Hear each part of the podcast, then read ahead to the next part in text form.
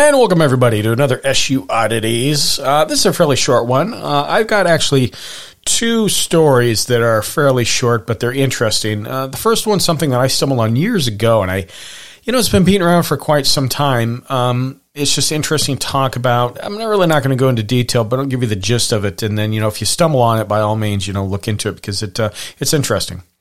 It's uh, about the unsolved mystery of the Solway spaceman.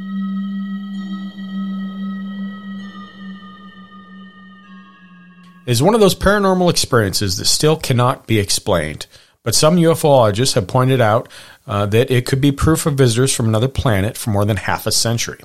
A photo taken by the British fireman Jim Templeton in 1964 of his young daughter Elizabeth revealed a man in what could only be a suit meant to protect him from the extreme conditions of outer space.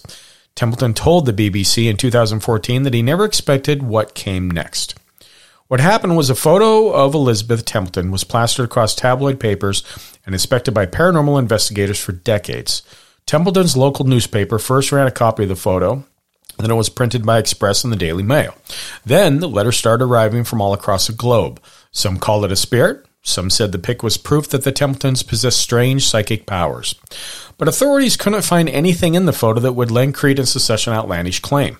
The local police department found nothing into the warrant and official investigation, and neither did Kodak. Uh, the film company even offered a reward to anyone who could provide evidence that the snapshot of that sunny summer day had been tampered with. No one ever received that reward.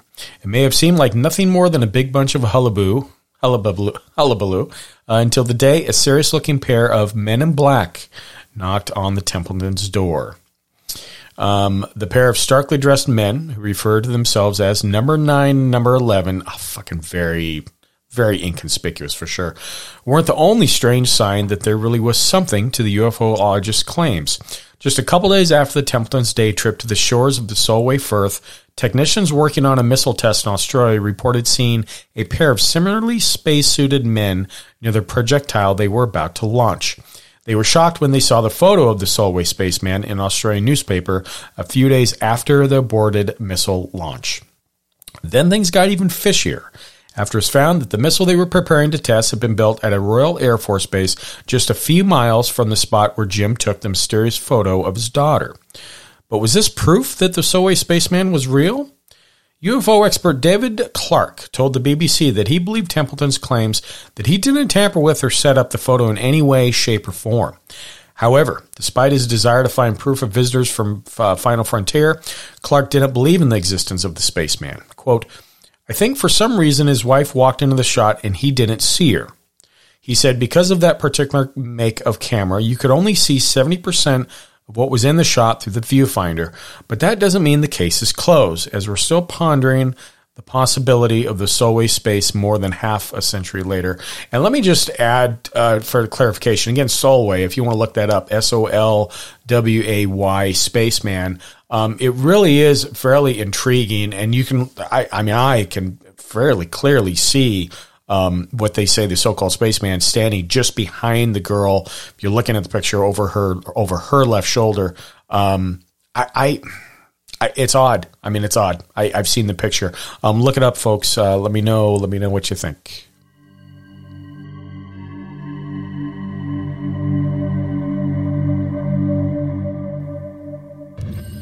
Vicious red-haired cannibalistic giants once roamed Nevada.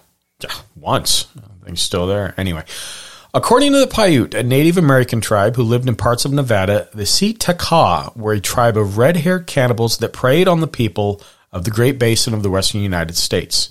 Si-Te-Cah means tool eaters and refers to a fibrous water plant that the giants used to build rafts in order to escape from the Paiutes who were hunting them down.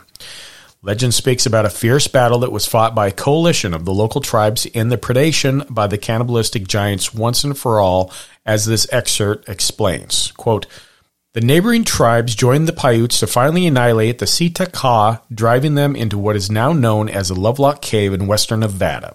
The tribes piled brush at the cave mouth and set it on fire, killing the last of the Si-Te-Cah. According to reports, alleged mummified remains of these monsters were discovered after many centuries. Many years later, 1911, a pair of miners were excavating bat guano from Lovelock Cave for sale when they allegedly found the mummified specimens of several Si-Te-Cah, although all of these bodies have since disappeared, leading to claims that they were in fact a hoax. Go figure.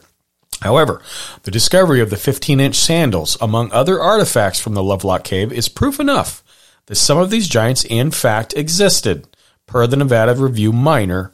In 1931, two mummified giants measuring 8.5 feet tall and 10 feet were also discovered in the cave. While some of the skeletons have mysteriously vanished, others were destroyed due to mining and mishandling, as mentioned by Llewellyn Loud uh, and M.R. Harrington in the University of California publications in American Archaeology and Ethnology. The best specimen of the adult mummies was boiled and destroyed by a local fraternal lodge. That's fucking weird. Which wanted the skeleton for initiation purposes, ah, as one does.